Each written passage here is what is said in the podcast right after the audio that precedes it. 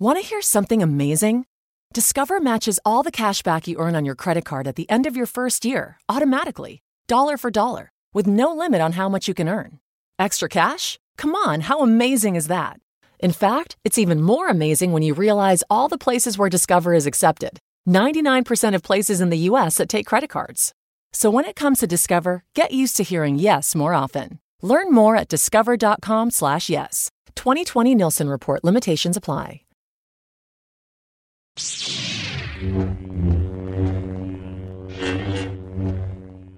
Hello, state ascoltando Sleepless in Fandom, la web radio con news e recensioni multifandom.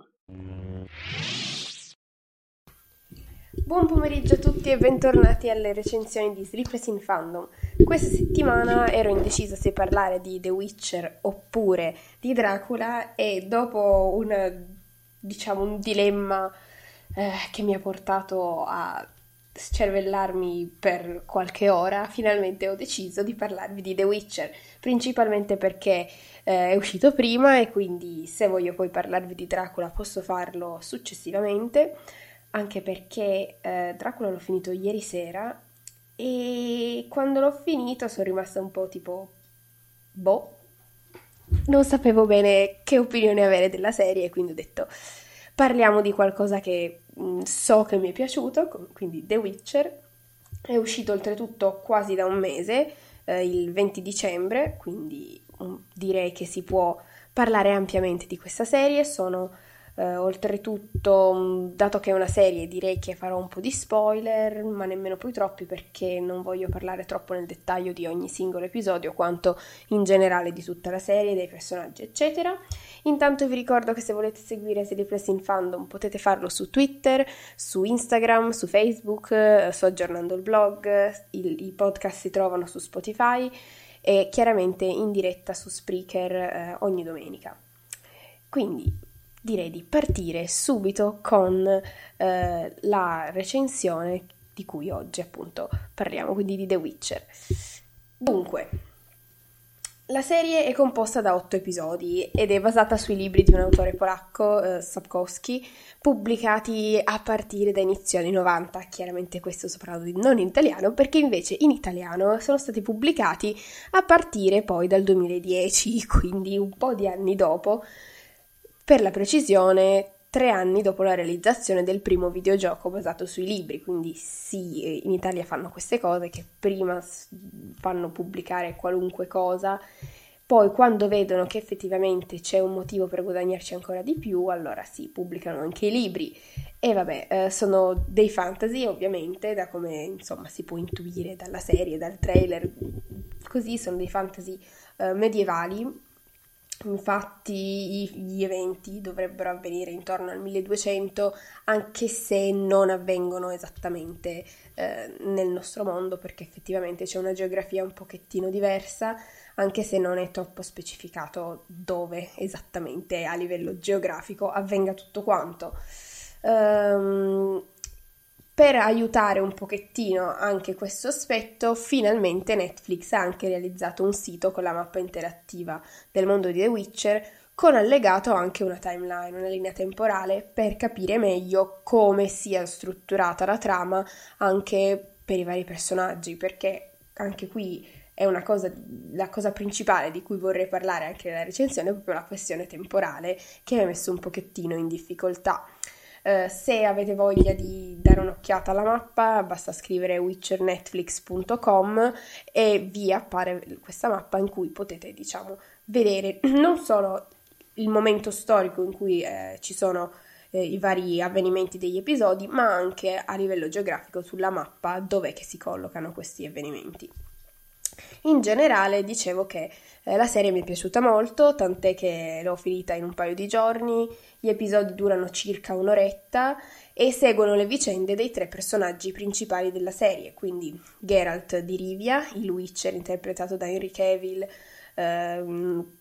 diciamo protagonista principale che dà appunto il nome alla serie, è un essere non del tutto umano, anche se non viene spiegato troppo, è creato eh, dalla magia e uccide i mostri per vivere, quindi viene pagato dai vari abitanti dei villaggi per andare a uccidere i mostri che, eh, diciamo così, mettono,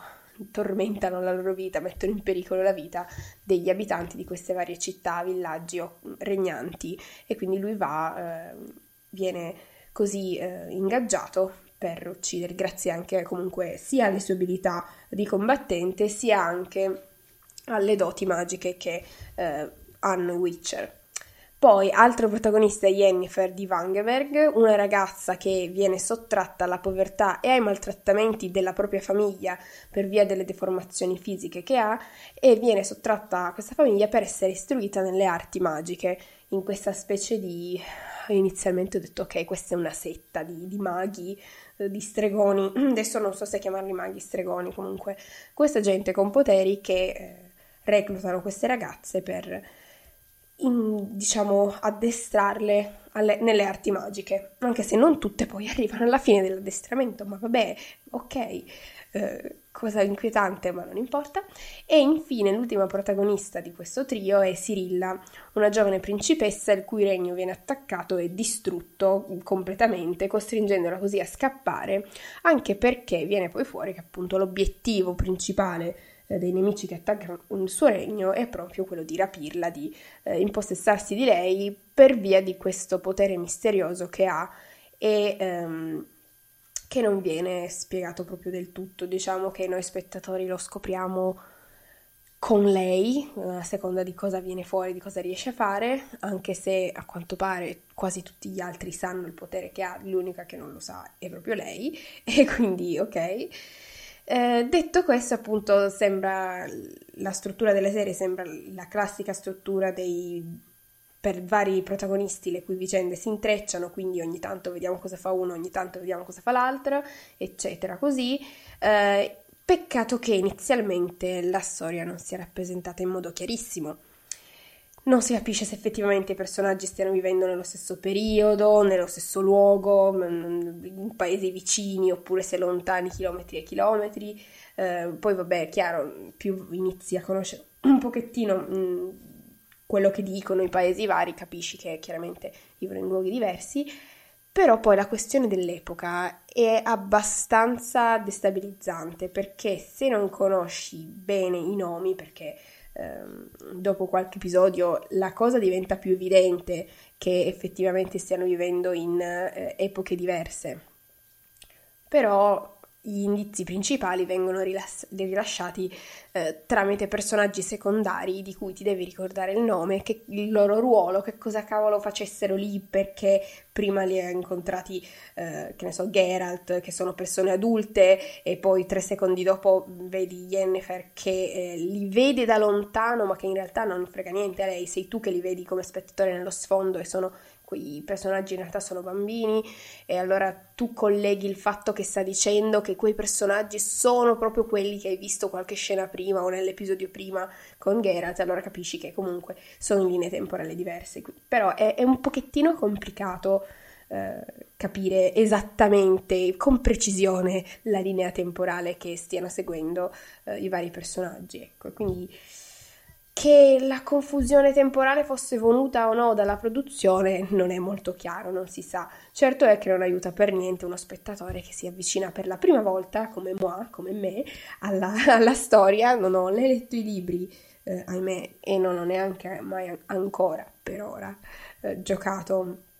ai videogiochi, anche se dopo aver finito la serie sono andata di corsa a prenderli, quindi adesso poi inizierò a giocare e a vedere un pochettino eh, la struttura, magari ci capisco meglio della linea temporale, della trama. Ho una mezza idea anche di iniziare i libri, però essendo una serie sono, poi mi ritrovo un pochettino con un, già tante cose da leggere, mm, che devo leggere, che comunque devono poi uscire vari film tratti da eh, libri come per esempio, se non sbaglio, ah, già a fine di quest'anno dovrebbe uscire Dune e devo assolutamente prima leggere i libri di quello, quindi eh, boh, speriamo di riuscire a trovare il tempo per leggere tutto. Intanto vedo, ups, adesso in questo momento ho realizzato che in realtà c'è qualcuno in chat. Ciao Fede, ti sei loggata subito su Spreaker per eh, commentare in diretta la recensione. Mi chiedi se leggerei i libri di The Witcher. Sì, appunto, stavo proprio Vedi, me l'hai chiesto tre secondi prima che io iniziassi a parlarne, infatti adesso vedo il tuo messaggio di due minuti fa. Comunque sì, mm, sono, mi ispirano parecchio, anche perché suppongo che nei libri vengano a parte spiegate molto meglio le linee temporali, la situazione politica, eh, l'ambientazione e le creature che vengono affrontate comunque da Geralt nei vari episodi, perché eh, ne vediamo alcune, ci viene spiegato cosa sono quando Geralt le affronta, però è, sarebbe interessante vedere eh, queste varie creature se ci sono, ehm, se vengono, ehm, diciamo, descritte di più nel, nei libri, se ce ne, sicuramente ce ne saranno molte di più, magari in qualche modo eh, si sa anche la provenienza di queste creature e così, perché a volte eh, sono, per esempio, come in un caso, come in un episodio, la creatura è eh, nata da una maledizione, in altri casi invece sono proprio delle specie eh, che vivono nel mondo, questo, in questo mondo fantasy. Poi, eh, la, appunto, la, un'altra cosa che mi ha lasciato un pochettino così è che ehm, durante comunque la linea temporale di Geralt, che dovrebbe essere il personaggio principale, ma onestamente con tutti questi incroci, alla fine sono poi tutti quanti i personaggi principali, questi, questi tre che ho citato. Eh, la sua linea appunto temporale si incrocia con quella degli altri, eh, vediamo come conosce Jennifer, eh, come si crea un rapporto con lei, anche se eh, avrei gradito un pochettino più di approfondimento nel, nel loro rapporto, nella loro relazione perché viene così affrontato in modo molto superficiale, mm, molto esterno e non troppo ravvicinato. Sì, ok, abbiamo capito che si vedono, si piacciono, fanno cose, però poi, boh, poi basta, poi ok, non si vedono più, poi si vedono di nuovo e a distanza di non si sa bene quanti anni si ritrovano ed è come se non si fossero quasi mai lasciati, comunque eh, i loro sentimenti non sono cambiati, eh, però nel frattempo succedono altre cose, quindi boh, sarebbe anche interessante avere un pochettino più un'attenzione su questa relazione che è interessante, oltretutto Jennifer è un personaggio che mi piace molto. Poi, eh, durante sempre questa linea temporale di Geralt, che è quella su cui mi sono un pochettino più concentrata perché effettivamente è lui l'anello eh, che congiunge tutte le storie. Eh, I personaggi incontrano lui, prima lui e poi lui incontra tutti gli altri, quindi diciamo è la conoscenza comune e quindi poi vediamo come conosce la nonna di Sirilla e anche questo è un indizio del fatto che lui in realtà eh,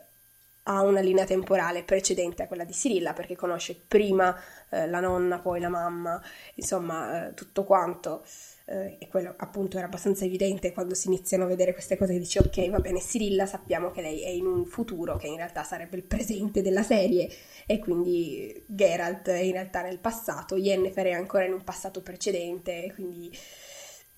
per sapere esattamente l'ordine cronologico di questi tre io sono dovuta andarmi a cercare delle spiegazioni da gente che aveva effettivamente già letto i libri oppure comunque giocato perché se no non si capiva bene chi dei tre, vabbè, mm, sicuramente non Sirilla, ma appunto se Geralt oppure Yennefer fosse quello con la linea temporale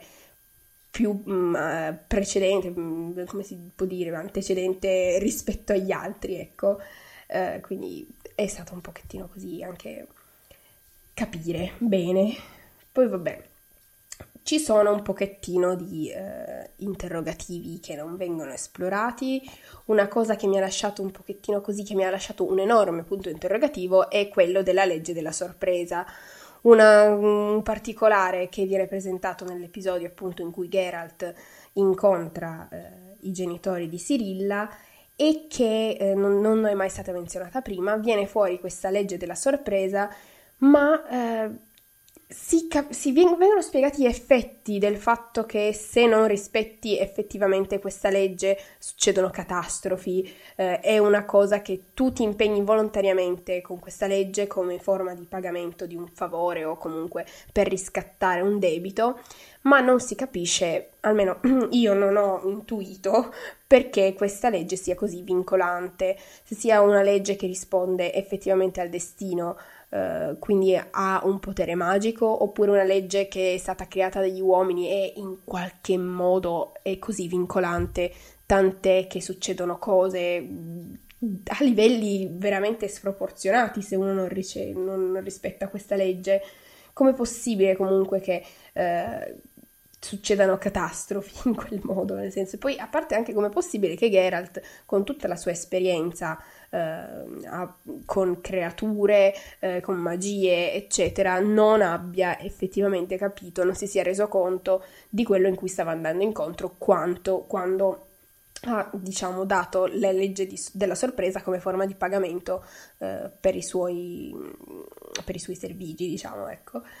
E quindi, boh, lui in maniera molto ingenua ha detto ok, pagami con la legge della sorpresa e catastrofe, tutti quanti sono sbiancati. Eh, ok, ma eh, è stata una legge creata con la magia? Perché a me mi viene, cioè, mi viene veramente in mente sempre, solamente questa come risposta, come soluzione a quello eh, che... Eh, fa, perché al, com'è possibile che il suo rifiuto poi di adempiere alla legge abbia creato tutto il caos che è successo dopo, la guerra, i, la morte, la distruzione, tutto quello che è successo dopo? Ma effettivamente è stato il rifiuto di adempiere alla legge della sorpresa prima da parte sua e poi da parte della famiglia di Sirilla oppure solamente un caso che sia successo tutto quello che è successo che effettivamente magari sarebbe successo comunque anche se loro avessero rispettato la legge della sorpresa non lo so io questa cosa mi, mi ha lasciato un po' così vole, avrei voluto un approfondimento un pochettino più una, più che approfondimento una spiegazione più dettagliata di che cosa sia questa benedetta legge. E ehm, comunque, sempre in chat vedo che Fede mi ha chiesto se sì, i videogiochi effettivamente sembrano molto belli, infatti li ho presi, ci giocherò e spero che quando farò la recensione della seconda stagione, che a quanto pare sta per iniziare la pre-produzione, magari quando vi parlerò della seconda stagione, quindi tra più di un anno, a quel punto probabilmente avrò giocato magari non a tutti e tre, ma come minimo al primo sicuramente, quindi potrò fare diciamo un paragone un pochettino più eh, approfondito sulla storia, sul, sui personaggi. Anche perché nei commenti vari eh, di persone che effettivamente hanno giocato eh, alla, questi, alla, trilogia di The Witcher, hanno, alcuni si sono lamentati del casting, lamentele che io onestamente non ho capito perché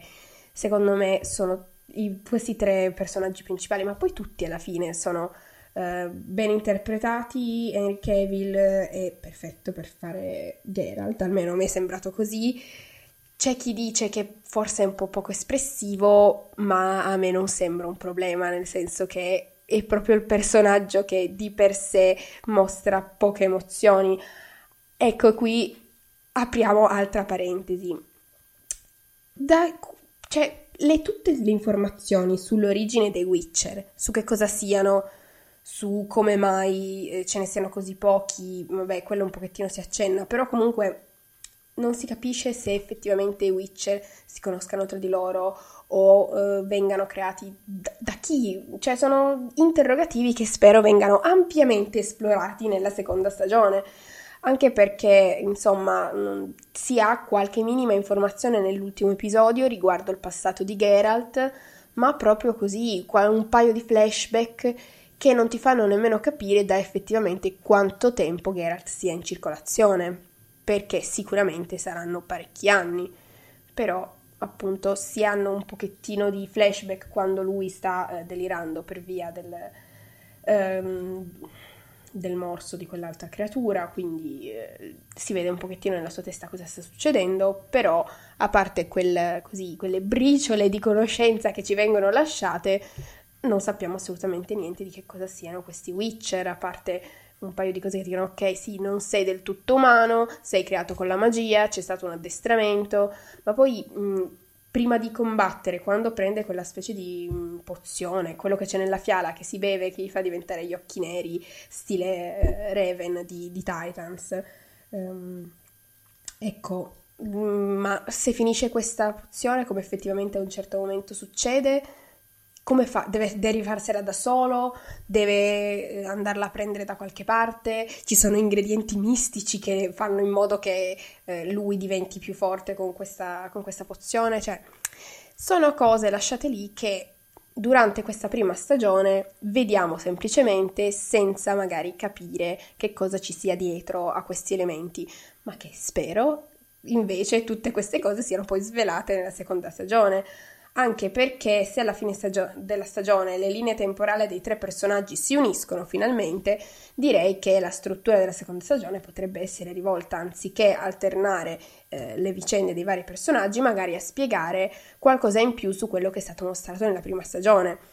Effettivamente poi l'unico personaggio che eh, lascia un, gra- una- un grande punto interrogativo alla fine di questa prima stagione è Yennefer, che è, eh, dicevo prima, il personaggio che effettivamente mi è piaciuto di più perché ha avuto uno sviluppo mh, molto ampio durante le stagioni, è l'unica dei tre di cui effettivamente si conosca la storia eh, d'origine, l'origin story del personaggio e ehm, si vede proprio come evolve, come acquisisce i poteri, come eh, diventa poi la persona che è alla fine della serie. Vediamo anche alcune cose che succedono durante la sua, tra virgolette, carriera da maga e quindi di lei sappiamo quasi tutto, mentre per esempio eh, del potere di Sirilla non sappiamo niente, sola, nemmeno lei sa bene cosa sia, quindi a mano a mano che usa i poteri vediamo qualcosa di quello che succede e eh, poi anche la sua, la sua storia non è poi così approfondita perché effettivamente essendo l'unica nella linea temporale presente, eh, va la sua storia, mh, si svolge più lentamente proprio per dare il tempo a tutte le altre linee temporali di raccontarci tutto quello che succede. Quindi vediamo principalmente la fuga di Sirilla e i personaggi che incontra, si imbatte nel, nella sua fuga, con, inizia a prendere confidenza del suo potere che non capisce, non sa nemmeno troppo come usare eh, e quindi mi viene anche da chiedere ma chi sono eh, le tizie, le, quelle specie di amazzoni che effettivamente lei incontra nel bosco, sarebbe interessante sapere tutte anche le origini di quei, scusate, di quei personaggi, poi c'è l'altro elfo che incontra, ecco altra cosa, gli elfi. Sono dei personaggi interessantissimi secondo me mm, che ci vengono presentati in un certo momento nella linea temporale di Geralt, sappiamo che sono stati cacciati eh, dalla terra in cui adesso c'è il regno di Sirilla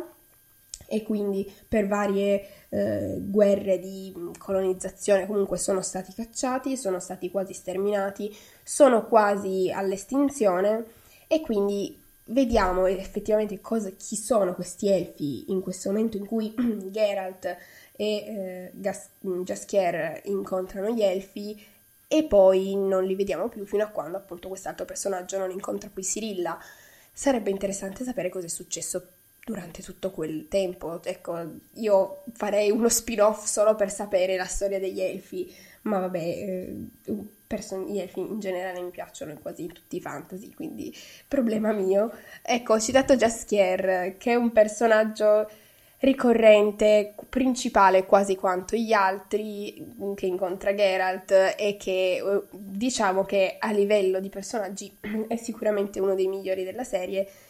perché pur non um, avendo chissà quale abilità, a parte appunto quella del canto, di eh, raccontare, di cantare le storie eh, di Geralt, e poi chiaramente la canzone che ossessiona tutti quanti, Toss a coin to your Witcher, quindi um, dai una moneta al tuo Witcher, eh, è quella che ci sta ossessionando tutti, tutti quanti noi che abbiamo visto la serie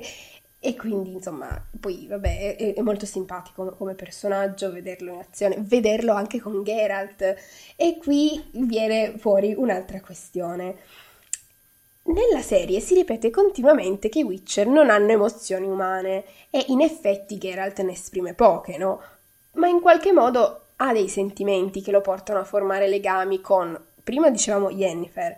e poi anche con Jaskier, di amicizia che lui chiaramente non dimostra di tenerci alle altre persone, però ci tiene. Infatti, quando Jaskier eh, rischia di morire, fa di tutto per salvarlo. E quindi, eh, in fin dei conti, sembra un personaggio solo un po' burbero introverso, così scontroso, ma non effettivamente privo di emozioni umane.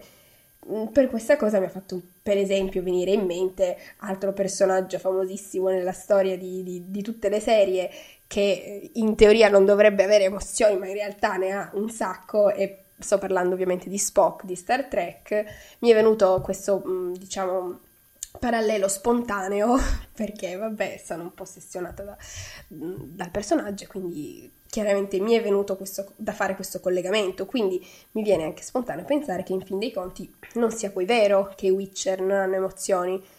ma questo ovviamente è un interrogativo di cui non avremo risposta come minimo per un anno e più, perché appunto la seconda stagione dovrebbe arrivare, se non sbaglio, nel 2021. Quindi boh, vedremo. E poi tutta anche la questione appunto del fatto che non abbia eh, tante emozioni era anche lì del, il fatto che Henry non fosse abbastanza adatto. Ma, ma, ma, poi ho letto dei commenti bruttissimi su Henry del fatto che gli va, eh, sì, va bene a Henry che eh, gli, gli, diano sempre ruoli inespressivi. Ma, ma, non è vero. A parte che Geralt non è inespressivo, ha una maschera di, di, di, di um, come dire, di, di, distacco verso tutto, ma non è inespressivo affatto. E poi, non so, evidentemente chi è che fa questi commenti non ha mai visto nessun altro film con Henry Cavill, a parte Superman, anche altri, non, è, non ha fatto solamente Superman, quindi boh. Ha fatto anche, se non sbaglio, la serie The Tudor, che è ecco, un'altra di quelle serie che io non, non ho visto, ma che mi ispiravano. Devo aver visto qualche episodio così quando lo davano per tv, ma proprio a caso ogni tanto succede che vedo serie per TV e dico ma sì, vediamo che cos'è e inizio a guardare episodi a caso, anche se non so assolutamente di cosa parlino, così. E vabbè. Mm. Want to hear something amazing? Discover matches all the cash back you earn on your credit card at the end of your first year, automatically, dollar for dollar, with no limit on how much you can earn. Extra cash? Come on, how amazing is that? In fact, it's even more amazing when you realize all the places where Discover is accepted 99% of places in the US that take credit cards. So when it comes to Discover, get used to hearing yes more often. Learn more at discover.com/yes. 2020 Nielsen report limitations apply. Dunque, poi altre cose da dire. Ehm, ecco, un'altra cosa, dicevamo appunto dei rapporti che ha Geralt con gli altri personaggi, quindi con Jaskier, con Yennefer e poi con Cyrilla. Qui nasce un altro punto interrogativo con il fatto che eh, per la legge della sorpresa Sirilla diventi di Geralt, in che senso? Cioè diventa una sua proprietà oppure a lui tocca allevarla come, come se fosse sua figlia o non lo so, diventa la sua assistente? In, in che senso è sua? C'è questo interrogativo che chiaramente, certo, è rimasto a tutti perché finisce la serie con loro che si incontrano e ancora di più con quello che dice Sirilla non appena lo vede, quindi di che cosa? No, io voglio sapere e quindi non lo so, ah, mannaggia, devo aspettare fino a quando non effettivamente uscirà almeno un trailer della seconda stagione, ma è troppo presto, mannaggia. Comunque sì, in linea generale, a parte questi, um,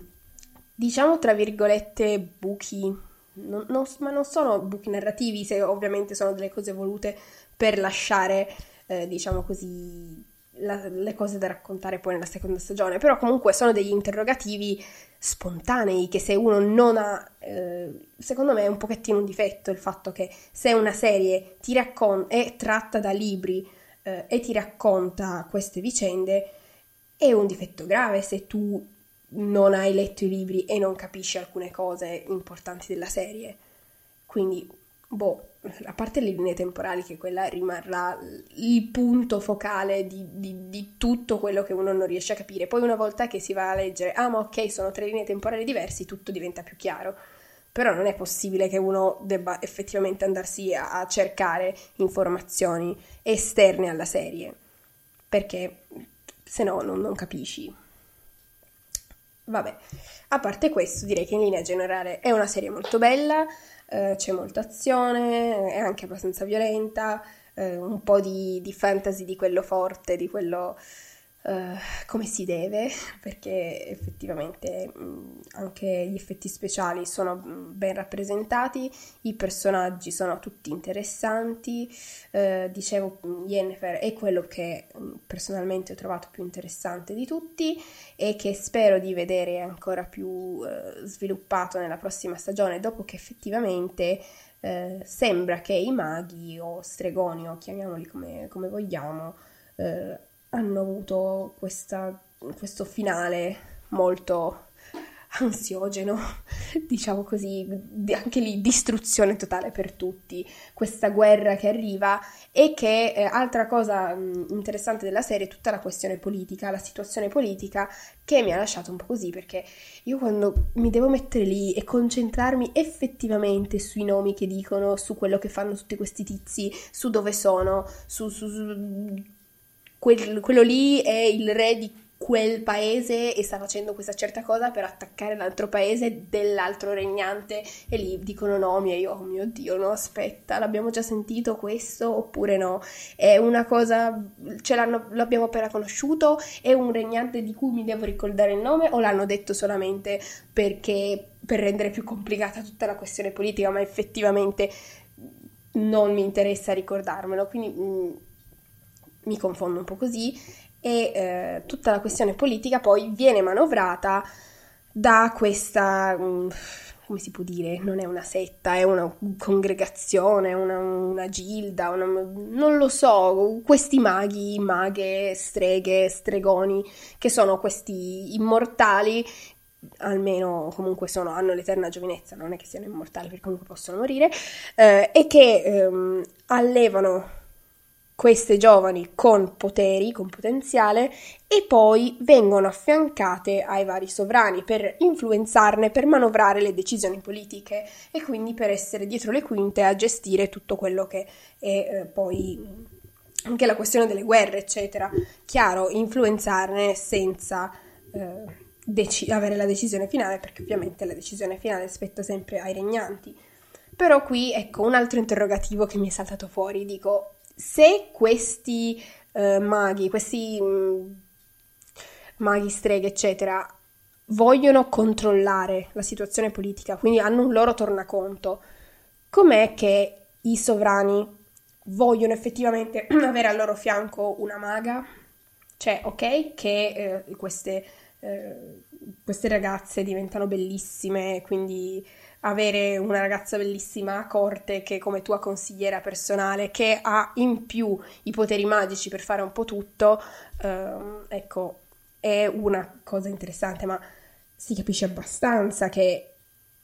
hanno un loro tornaconto. E quindi come mai questi sovrani invece non vedono l'ora di avere una di loro al loro fianco? Non so, è una cosa un po' così che mi, mi lascia questo interrogativo. Ecco, un'altra cosa molto interessante di cui mi stavo completamente dimenticando di parlare è il fatto della magia, che eh, finalmente si abbia un fantasy in cui la magia ha un prezzo, un prezzo da pagare per essere, eh, diciamo, usata. Quindi ogni magia ha un suo, una sua conseguenza per chi eh, la usa. Bisogna poi chiaramente eh, ci sono quelle, le magie un pochettino più nere e quindi che portano alla morte anche, oppure ci sono quelle un pochettino più mm, normali, tra virgolette. E eh, questa cosa nei fantasy effettivamente quando ritrovo questo elemento mi piace molto perché rende un pochettino più realistica la questione della magia e non semplicemente qualcosa che schioccando le dita puoi fare tutto quello che vuoi. No, ci sono delle limitazioni a parte la bravura di chi fa la magia, ma anche deve pagare il prezzo di servirsi eh, di, una, di, una, forza esterna, di, una, di, un potere. E quindi qui si vede anche il prezzo della magia, il prezzo degli incantesimi, di essere di poi della, della crescita anche di Yennefer che caratterizza poi eh, il suo personaggio, la sua perdita di qualcosa perché poi lei tenta di in qualche modo riavere